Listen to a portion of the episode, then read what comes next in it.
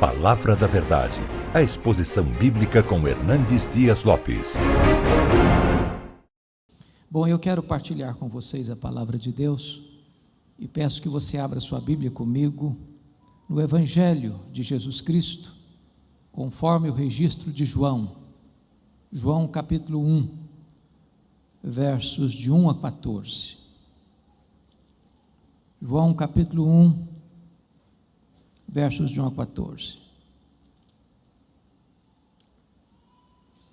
Antes de ler esta passagem, é muito importante entender que João escreveu este evangelho no final do primeiro século, quando os outros evangelhos, Mateus, Marcos e Lucas, já circulavam nas igrejas há mais de 20 anos.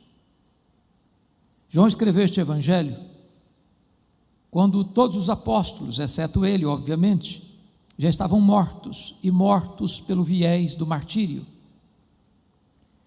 João escreveu este evangelho para defender a fé cristã de um ataque frontal, de uma heresia muito perigosa que surgiu no final do primeiro século, chamada de gnosticismo, uma espécie de concubinato entre a fé judaica e a filosofia grega. Vocês sabem que os gregos acreditavam no chamado dualismo. Para eles, a matéria era essencialmente má e o espírito era essencialmente bom. Em virtude disso, os gregos negavam três verdades centrais da fé cristã: a criação, a encarnação e a ressurreição. Para os gregos, Jesus não podia ser homem e Deus ao mesmo tempo. Porque se ele tinha um corpo físico, ele tinha, e se na mente deles a matéria era essencialmente má, então ele não podia ser essencialmente bom. Se ele não podia ser essencialmente bom, ele não podia ser Deus.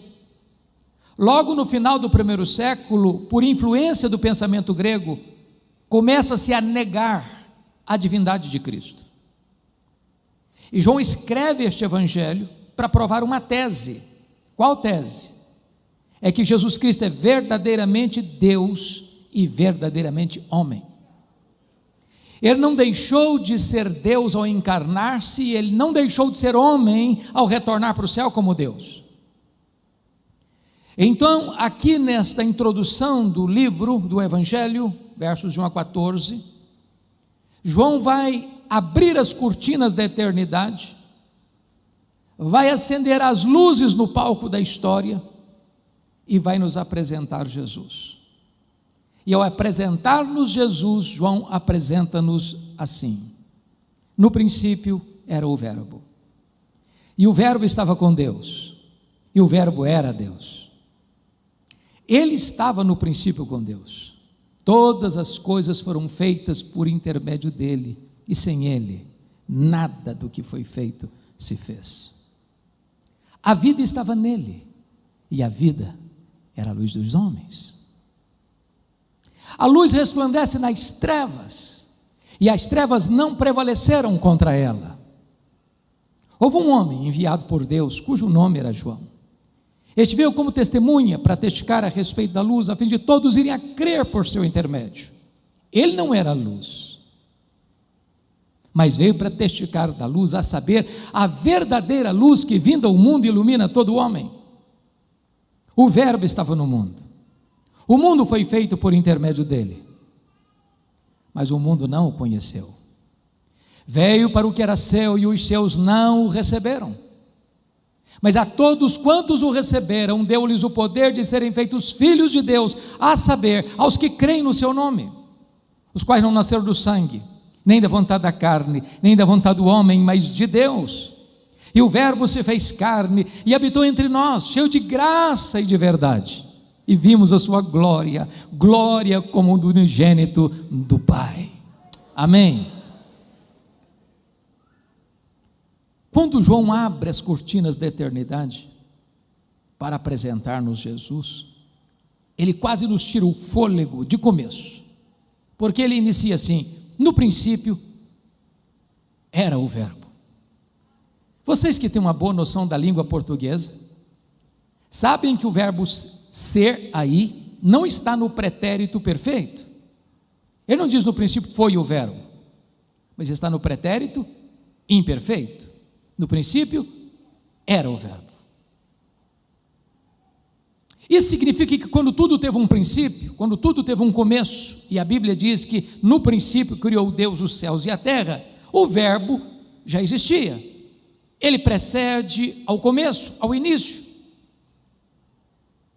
Se ele precede ao começo e ao início, então ele é eterno. E eternidade é um atributo exclusivo de Deus. Em 1978 eu li um livro difícil de ler, importante ser lido. As categorias de Aristóteles. E o pensador grego diz que você e eu só conseguimos entender algumas coisas dentro de categorias humanas, de tempo, de espaço, de tamanho. Eu entendo um pouco de tempo, mas de eternidade não. E eu explico. Se eu lhe perguntar, se você tirar um dia de um milhão de anos, você não tem mais um milhão de anos, certo? Óbvio, claro que não. Mas se eu lhe perguntar, e se você tirar um milhão de anos da eternidade, quanto sobra? A eternidade. E se eu subtrair um bilhão de anos da eternidade, quanto resta? A eternidade. Logo, eternidade não é tempo. Logo, eterno só Deus o é, porque eternidade é um atributo exclusivo de Deus e o Verbo é eterno. E João diz: no princípio era o Verbo, e o Verbo estava com Deus. Essa expressão estava com Deus significa literalmente que estava face a face com Deus. Ora, se Deus é uma pessoa e Deus é, e se o Verbo estava face a face com Deus, logo o Verbo não é um ser impessoal, como pensavam os gregos mas um ser pessoal, da mesma natureza, da mesma essência, tendo os mesmos atributos. Nas palavras do credo niceno, Deus de Deus, luz de luz, coigual, coeterno e consubstancial com o Pai. E João conclui assim: o Verbo era Deus. Não ser inferior a Deus, como pensar Ário de Alexandria, não ser apenas superior aos anjos, mas um ser da mesma essência, da mesma substância, tendo os mesmos atributos e realizando as mesmas obras. Então eu preciso concordar com o grande pensador C.S. Lewis quando disse o seguinte: com respeito a Jesus, eu só posso ter três opções: ou ele é um mentiroso, ou ele é um louco, ou ele é Deus. Se ele não é quem ele disse ser, é um mentiroso. Se ele não é quem ele pensou ser, então é um louco. Mas se ele é quem ele disse ser, então ele é Deus. Pois foi ele quem disse: Quem me vê a mim, vê o Pai. Eu e o Pai somos um. Então João já começa dizendo que o Verbo é eterno, que o Verbo é pessoal e que o Verbo é divino. E chega no verso 2, ele diz: O Verbo estava com Deus. Mas preste bem atenção nisso. Porque se ele estava no princípio com Deus, e no princípio criou Deus os céus e a terra, significa que ele estava lá quando os céus e a terra foram criados. Mas ele não estava lá passivamente, porque o verso 3 diz que todas as coisas foram feitas por intermédio dele, e sem ele nada do que foi feito se fez. Isso é espantoso porque isso nos leva a quatro conclusões inequívocas. Primeira, a matéria não é eterna, como pensavam os gregos. A matéria foi criada, e criada pelo nosso glorioso Redentor. Este mundo é feito de matéria e energia. Matéria e energia não criam a si mesmas. Este mundo é governado por leis e leis não formam a si mesmas. Logo, alguém fora da matéria, independente da matéria, criou a matéria e estabeleceu, estabeleceu leis para governá-la. Este é o nosso glorioso Redentor. Segundo, este mundo não é resultado de geração espontânea. A teoria da geração espontânea não está calçada com a verdade. Desculpem da expressão, esse mundo não pariu a si mesmo. Esse mundo não deu a luz a si mesmo. Ele não vê a existência por iniciativa própria. Este mundo foi criado, este mundo foi chamado à existência pela voz poderosa de Deus, que faz com que o que não existia passou a existir. Este é o nosso glorioso redentor. Terceiro, Este mundo não é resultado de uma mega explosão cósmica. A teoria do Big Bang não tem amparo na verdade. Sabem por quê? Porque o caos não produz o cosmos. Porque a desordem não produz a ordem. Seria mais fácil eu jogar um bilhão de letras para o espaço e elas caírem como uma grande enciclopédia do que eu acreditar que uma mega explosão é, produziu esse universo tão vasto, com movimentos tão precisos, com leis tão cirúrgicas. Eu posso lhes garantir que também não seria possível se um rato corresse atabalhadamente sobre as teclas deste piano eletrônico, arrancaria daí serenata ao luar. Posso lhes garantir uma coisa: é preciso ter mais fé para ser um ateu do que para ser um crente. Pensem comigo nisso. Nós estamos no planeta Terra. Não foi o acaso que nos deixou aqui. Não foi uma explosão casual que nos deixou aqui. Nós estamos rigorosamente onde deveríamos estar.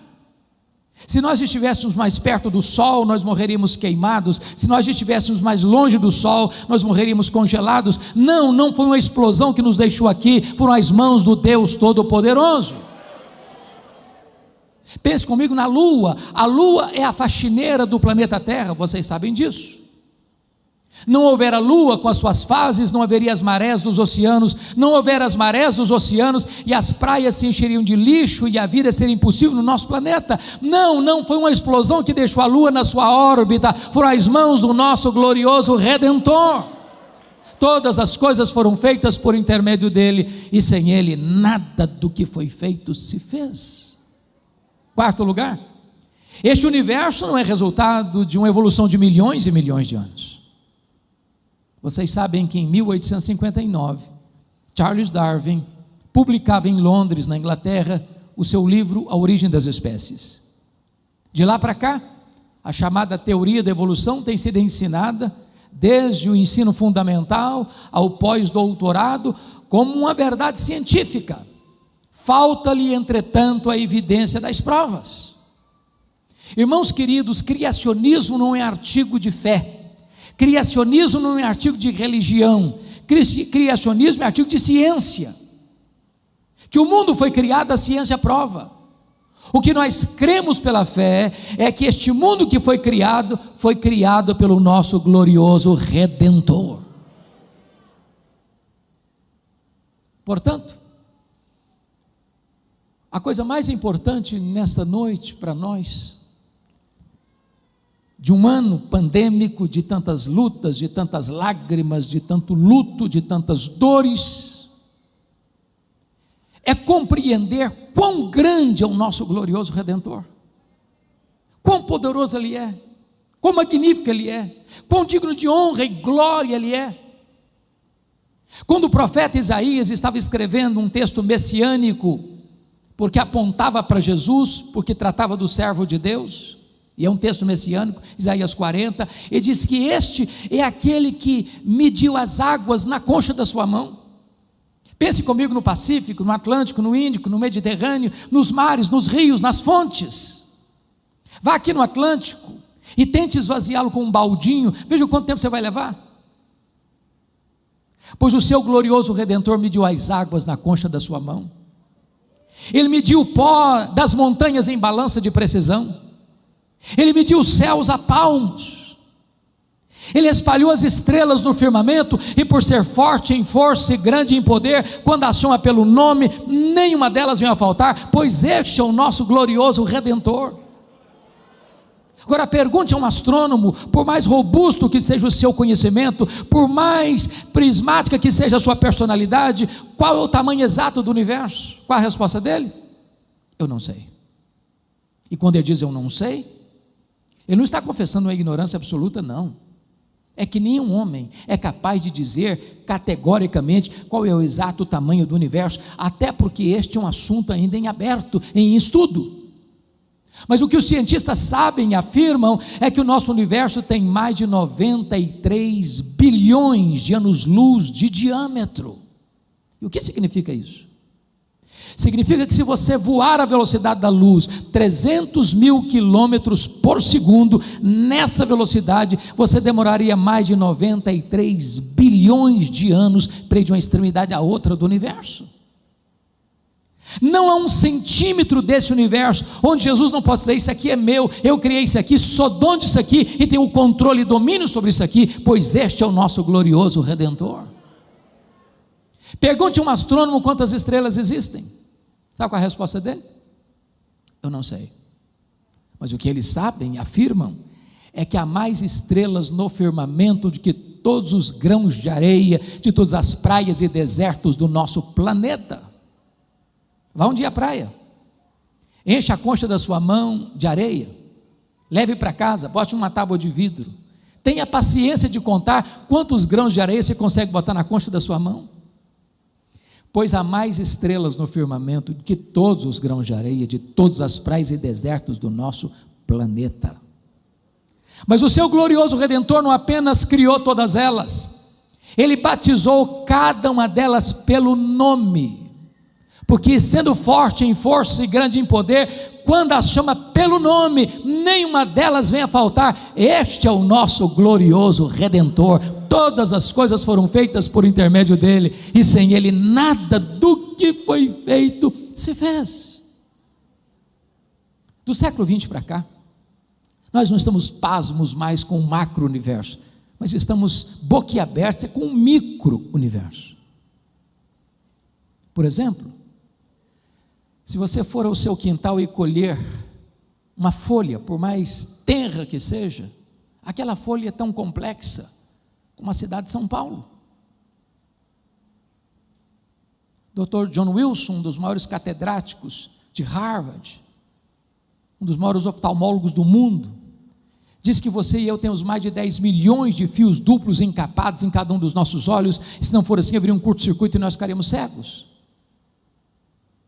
Dr. Marshall Nirenberg, prêmio Nobel de Biologia, fez uma das mais fantásticas descobertas no século passado. Descobriu que você e eu somos um ser programado geneticamente. Descobriu que você e eu temos mais de 60 trilhões de células vivas no nosso corpo.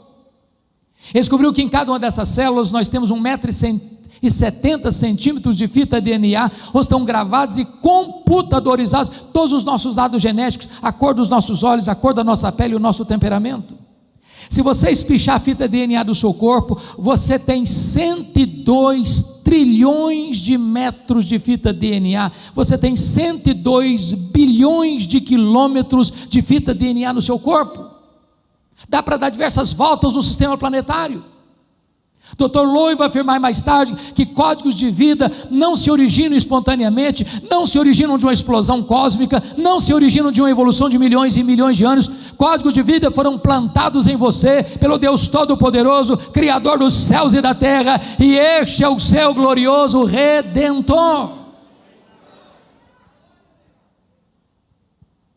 Quando João vai para o versículo 4, ele nos deixa pasmos de novo, porque diz: a vida estava nele e a vida era a luz dos homens.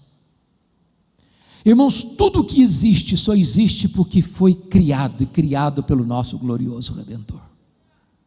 Ele não foi criado, ele é autoexistente. Anjos, homens, animais, o universo, enfim, criado por ele. Ele é o autor da vida, ele é o dono da vida, ele é quem dá a vida, ele é quem tira a vida. O simples fato de você estar aqui hoje, o simples fato de você estar na sua casa nos acompanhando nesta noite, é uma prova de que Jesus existe. Porque o apóstolo Paulo, escrevendo ou falando para a cidade mais intelectual do mundo da sua época, a cidade de Atenas, ele diz: Porque nele vivemos, nos movemos e existimos, ele é quem nos dá vida, a respiração e tudo mais. Se o seu coração está batendo, se você está vivo e você está, é porque Ele está preservando a sua vida, e se Ele está preservando a sua vida, é porque Ele tem algo ainda a realizar na sua vida e através da sua vida.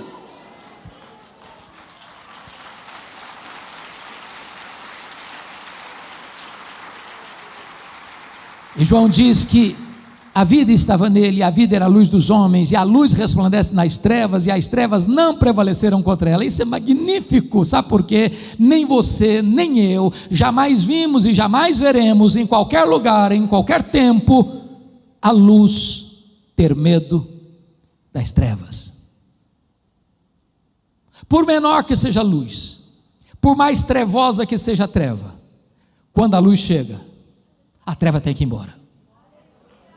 Não há páreo para Jesus, não há risco de se desestabilizar Jesus os tronos da terra se abalam, os reis descem de seus tronos, apeiam do seu poder, mas o trono de Jesus está inabalável. Não tem pandemia, não tem ideologia, não tem crise política, não tem crise econômica, não tem perseguição religiosa, nada nem ninguém pode deter o braço do Deus Todo-Poderoso, o Jesus da nossa história e da nossa vida, porque Ele é a luz, e quando a luz chega, as trevas têm que ir embora, o pecado é vencido, a escravidão do pecado é rompida, a miséria formal deste mundo é vencida, o diabo é derrotado e a vitória de Cristo e da sua igreja.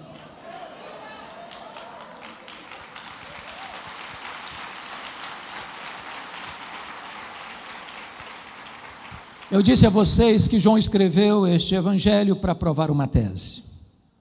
E a tese é que Jesus Cristo é verdadeiramente Deus. Até aqui ele provou essa tese de duas maneiras. Ele é Deus, porque tem os mesmos atributos de Deus. Ele é eterno, ele é pessoal, ele é divino, ele é autoexistente. Em segundo lugar, ele é Deus, porque ele realiza as mesmas obras de Deus. Ele é o Criador, ele é o doador e preservador da vida.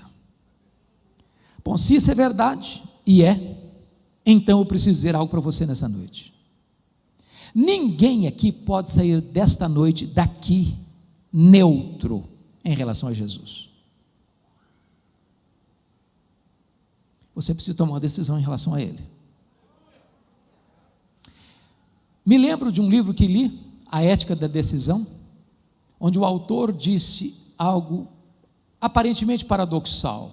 Ele diz assim: Você é escravo da sua liberdade. Ele explica. Você, como uma pessoa dentro de uma canoa, de um barco, rio abaixo, à beira de um abismo, você precisa tomar uma decisão. Ou rema e ancora esse barco em um lugar seguro, ou pula do barco e nada até a margem, ou imagina que o abismo não existe e fica deitado dentro do barco, até ser esmagado pela fúria dos vagalhões.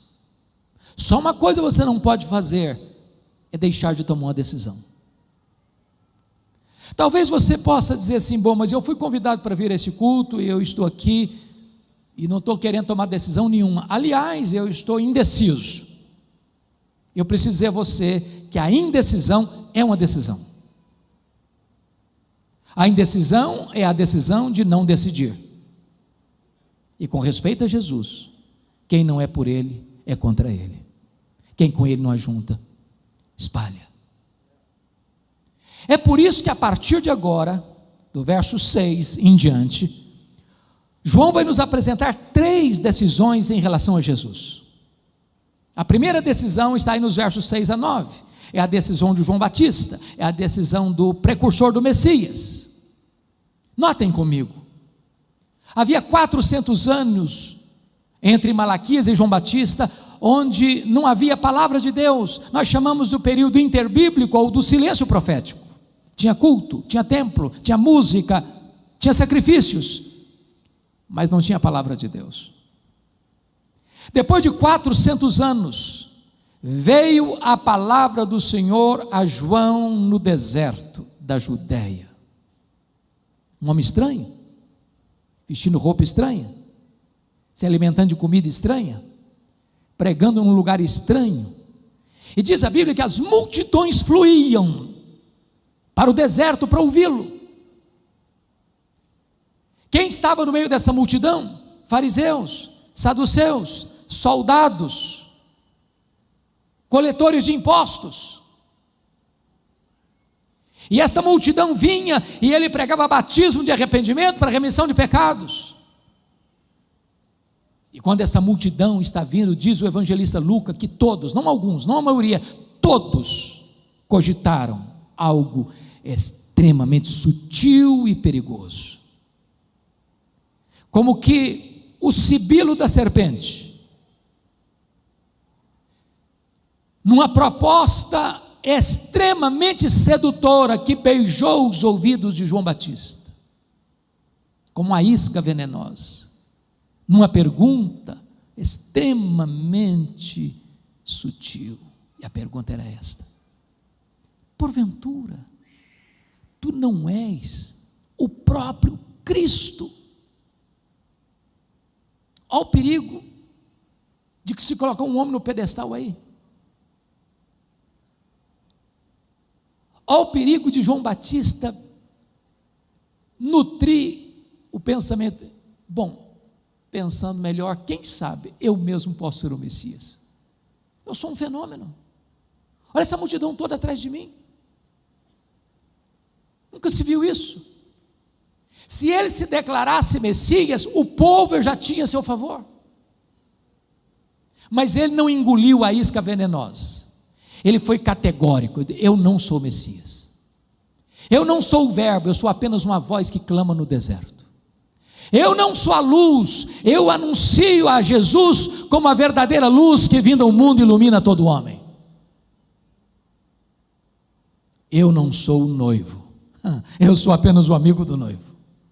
Eu não sou o cordeiro, eu aponto para ele e diz: Eis o cordeiro de Deus que tira o pecado do mundo. Eu batizo com água, mas aquele que vem depois de mim é mais poderoso do que eu, e ele vos batizará com o Espírito Santo e com fogo. Eu, na verdade, não sou nem digno de me curvar a desatar as correias das suas sandálias. Eu tenho um lima de vida, convém que ele cresça e que eu diminua. Sabe qual foi a, decisão de João Batista? De dar a Jesus toda a glória devida ao seu nome. Toda glória dada ao homem é glória vazia, é vanglória, é idolatria, é abominação. Deus não divide a sua glória com ninguém. A segunda decisão, irmãos, com respeito a Jesus, está nos versos 10 e 11. É a rejeição de Jesus. O Verbo estava no mundo, o mundo foi feito por intermédio dele, mas o mundo não o conheceu. Veio para o que eram os seus e os seus não o receberam. A pergunta é: quem são os seus aí? Os judeus, o seu povo, o povo da aliança, povo da promessa. Mas não receberam por quê? Por falta de luz? Não, por falta de olhos. Por falta de evidência? Não, por falta de fé. Irmãos, todo o Antigo Testamento é uma espécie de preparação para a chegada de Jesus. Desde Gênesis 3,15. Da semente da mulher nascerá aquele que esmagará a cabeça da serpente. Os patriarcas falaram dele, os profetas apontaram para ele, o cordeiro da Páscoa era um símbolo dele. O tabernáculo era um símbolo dele, a arca da aliança era um símbolo dele, o que estava dentro da arca, as tábuas da lei, o vaso com maná, a vara seca de Arão que floresceu, eram símbolos dele, as festas de Israel eram um símbolo dele, os sacrifícios do templo eram um símbolo dele, o sábado era uma sombra dele, ele é a realidade, tudo, tudo, tudo apontava para ele, ele era a realidade, e então, na plenitude dos tempos, ele veio, nascido de mulher, nascido sob a lei, o Verbo se fez carne, e ele andou por toda parte, fazendo bem, libertando os oprimidos do diabo, os cegos viram, os mudos falaram, os surdos ouviram, os leprosos foram purificados, os mortos ressuscitaram, a glória de Deus se manifestou, e a todos ele pregou o evangelho do reino, mas os seus não o receberam.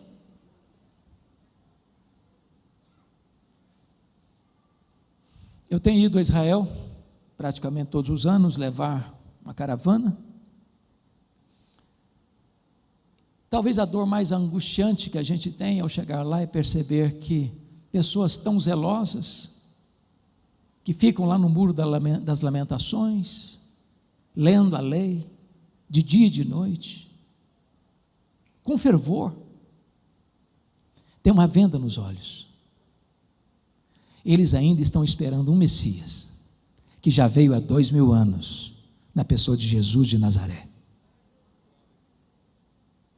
Cuidado para que você, com tanto conhecimento, não despreze a Jesus.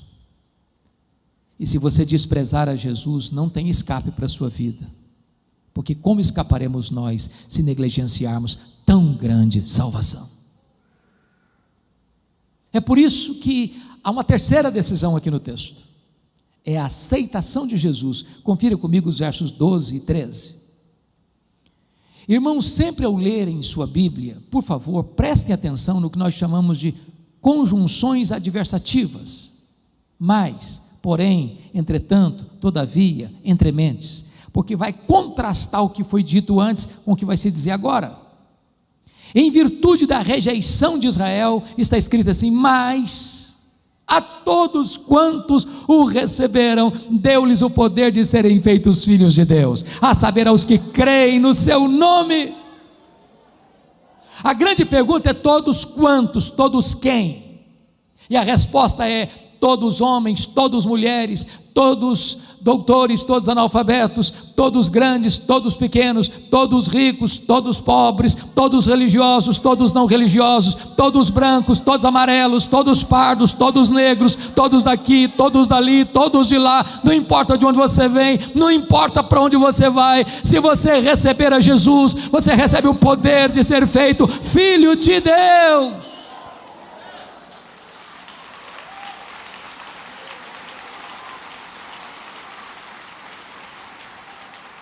Fica evidente também que nem todos então são filhos de Deus. Ser filho de Deus não é algo comum nem natural.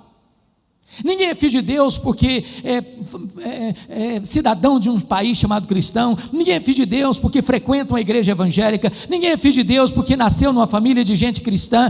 Ser filho de Deus é algo mais revolucionário que pode acontecer na sua vida. É quando o Espírito Santo vem e entra dentro de você e muda as disposições íntimas da sua alma e abre os seus olhos, tirando as vendas dos seus olhos, destampa os seus ouvidos, tirando o tampão e entra dentro de você e arranca o seu coração de pedra e lhe dá um coração de carne, você se torna nova criatura. Você nasce de cima, você nasce do alto, você nasce do Espírito, você nasce de Deus. Você fica sendo membro da família de Deus.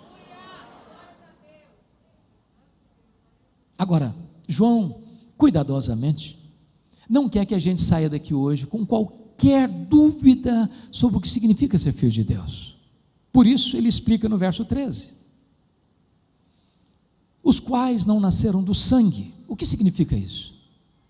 Significa que ser filho de Deus não é algo hereditário. Perguntamos: você é filho de Deus? É claro, ah, meu pai é o pastor da igreja, a minha mãe até dirige um circo de oração.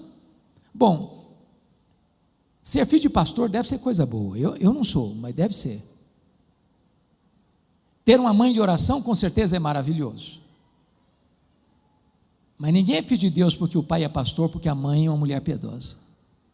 Ninguém entra no céu por atacado, nem por procuração. A porta é estreita. Só passa um por vez. Seu pai não pode substituir você, sua mãe também não, sua mulher também não, seu marido também não. É preciso que você tenha sua experiência, é preciso que você nasça de novo.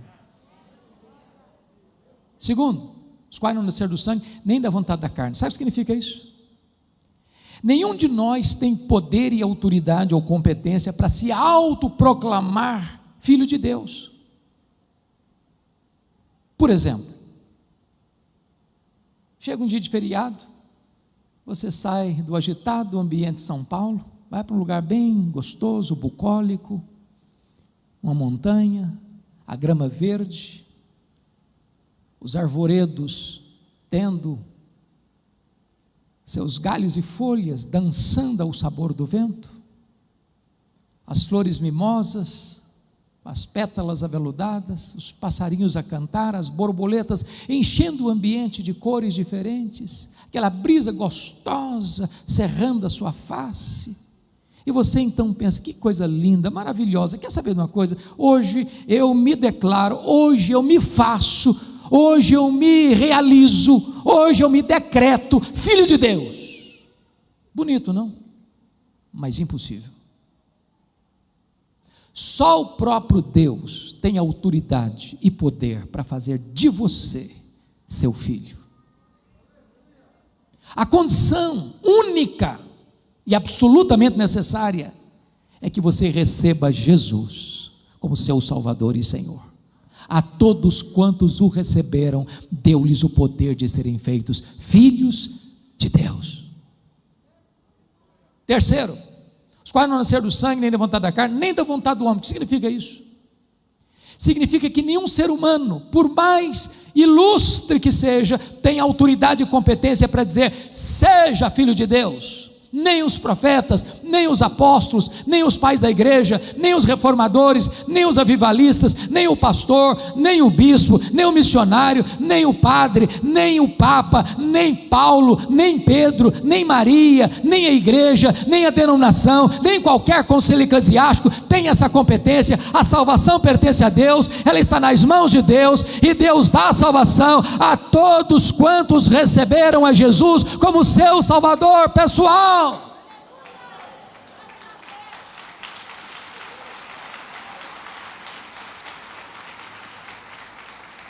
Mas agora João vai nos levar para o encerramento desta passagem, para aquilo que Atanásio, que venceu as teses heréticas de Ario, lá em 325, no Concílio de Nicéia, ao escrever um livro sobre a encarnação, diz que a encarnação é o maior mistério do cristianismo.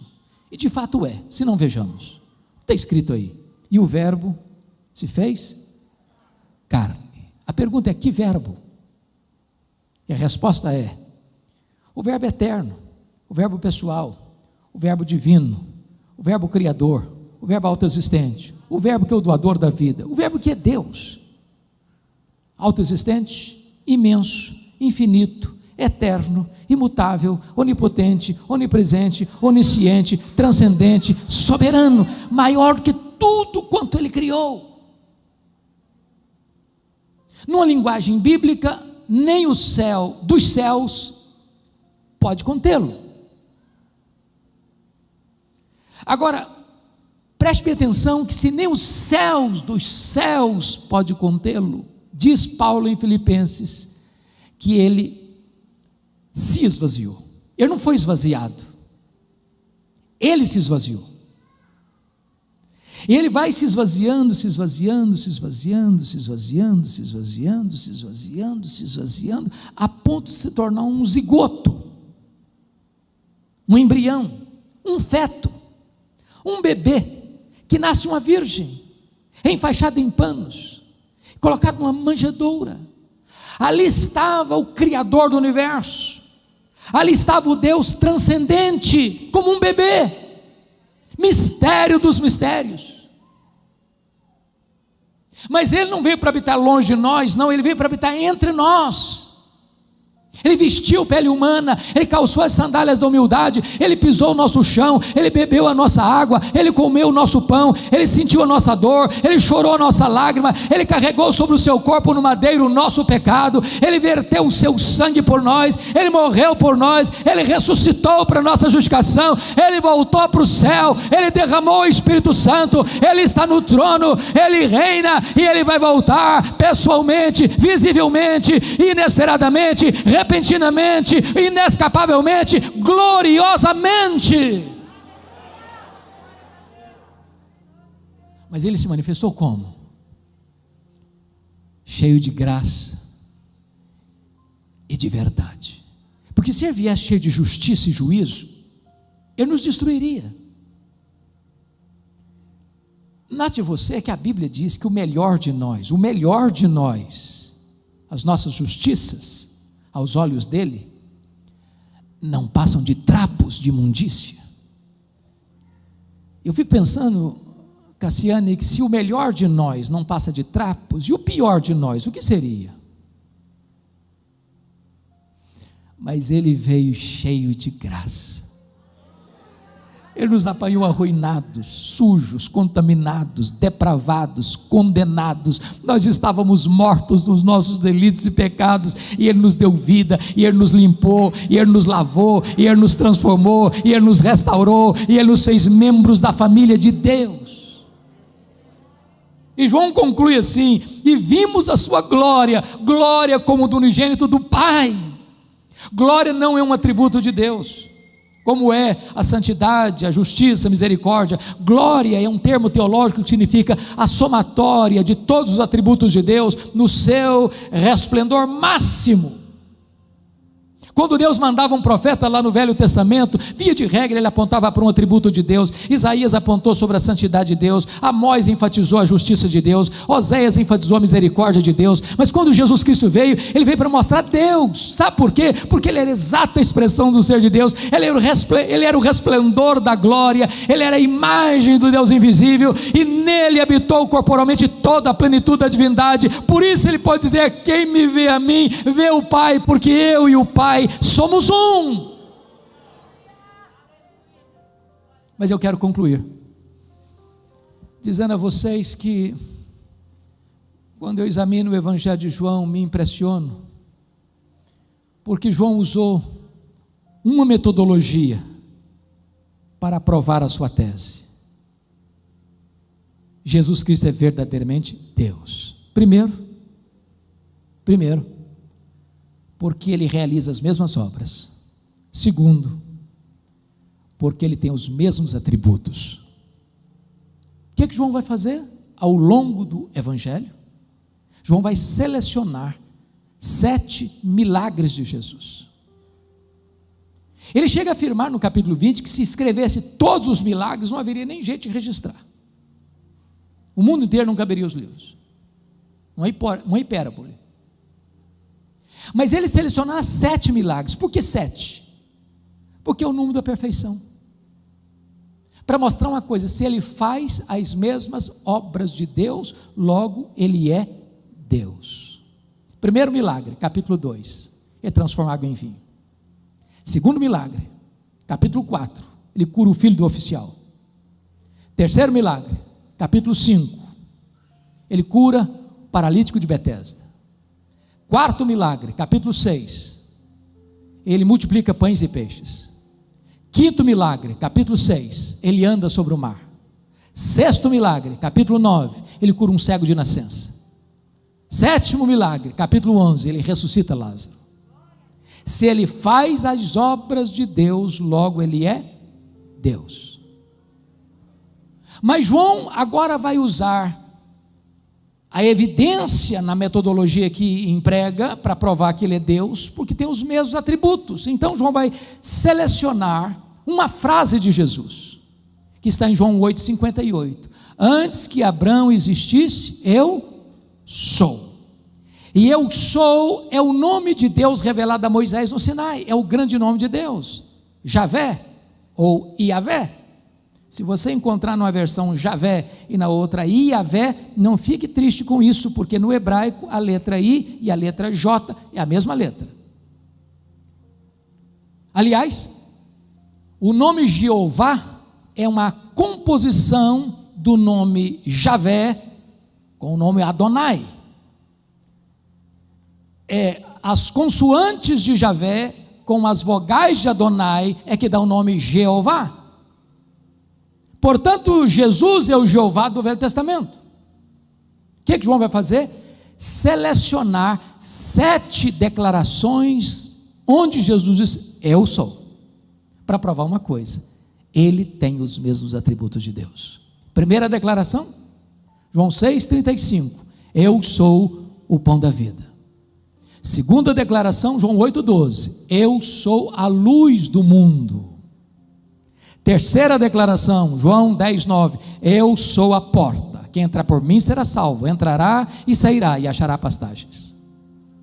Quarta declaração, João 10, 11: Eu sou o bom pastor, o bom pastor da vida pelas suas ovelhas. Quinta declaração, João 11, 25: Eu sou a ressurreição e a vida, e quem crer em mim não morrerá eternamente. Sexta declaração, João 14, 6. Eu sou o caminho e a verdade e a vida, e ninguém vem ao Pai senão por mim. Sétima declaração, João 15, 1. Eu sou a videira verdadeira e o meu pai é o agricultor. Portanto, se Jesus tem os mesmos atributos de Deus, logo ele é Deus. Então está provada a tese de João. Oh, amados, Jesus é único. Único. Incomparável. Ele é o nosso grande Deus. Ele é o nosso glorioso redentor. Ele é o nosso Senhor. Ele é a nossa alegria, Ele é a nossa paz, Ele é a nossa justiça, Ele é a nossa herança, Ele é a razão da nossa vida. A Ele rendemos a honra, a Ele rendemos a glória, a Ele rendemos o louvor e o poder agora e pelos séculos eternos. Você não precisa ter medo, você não precisa ficar desesperado, porque os destinos da sua vida estão nas mãos de Jesus, e Ele está sentado no trono, e Ele é o Rei dos Reis, e Ele é o Senhor dos Senhores. Bendito seja o seu nome, aleluia, amém. Palavra da Verdade, a exposição bíblica com Hernandes Dias Lopes.